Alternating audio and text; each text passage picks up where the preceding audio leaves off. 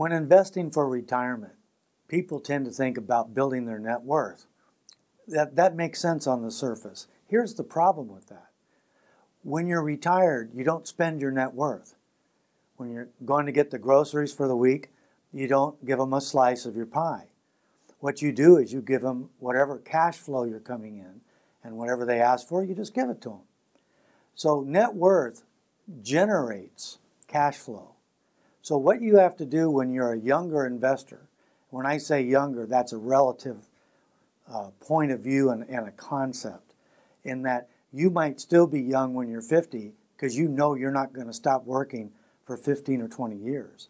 On the other hand, I have many people that are clients 35 to 40 years old and they want to retire by the time they're 50 and so they need to get on their horse and it makes my job a little tougher because each decision carries a little more weight. One of the things you want to make sure that you get right is the timeline you have versus what makes sense to, to put first.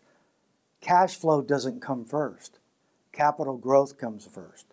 Cash flow is merely the yield that you finally get in retirement from your capital that you grew.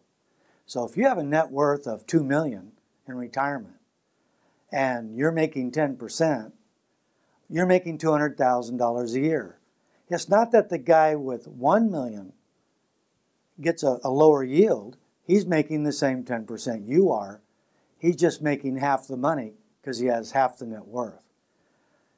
Growing your capital as a young investor also makes more sense because you don't need cash flow now. You, you're investing because you have more cash flow than you know what to do with. So the idea is grow your capital while you're young. Keep growing it. Do the things that keep that capital on an upward trend. Sometimes that's easier said than done. I've gone through all kinds of good times and bad times, and there are it's times when it's much safer just to go fishing for a few years.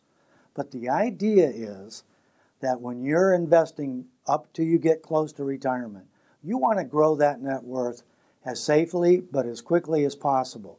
The bigger, the better. Now, how do you do that in real estate investing? Because everybody says buy cash flow, buy cash flow. Well, you obviously want to have cash flow. Don't go away saying, bald guy said don't get cash flow.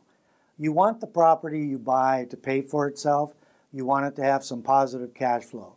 But the idea is to use your capital in such a way that you can take advantage of any upward movements in the market value wise that might happen. Now, when you do the, those analyses, never bake in any appreciation. I'm not telling you to do that.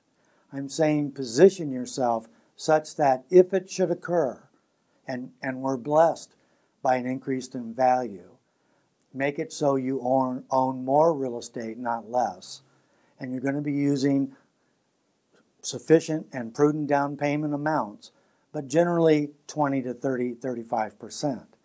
That way, if something goes up 5% and you've got 25% down, your capital grew four times that fast. Okay? It went up about 20%. Now, we're going to talk about this more in other times, but I want you to get this one concept today, and that is capital growth comes first unless you're retiring next year. You want to get the cash flow when you want it to be the biggest and most available and safest. That's when you're retired. You're making enough money now.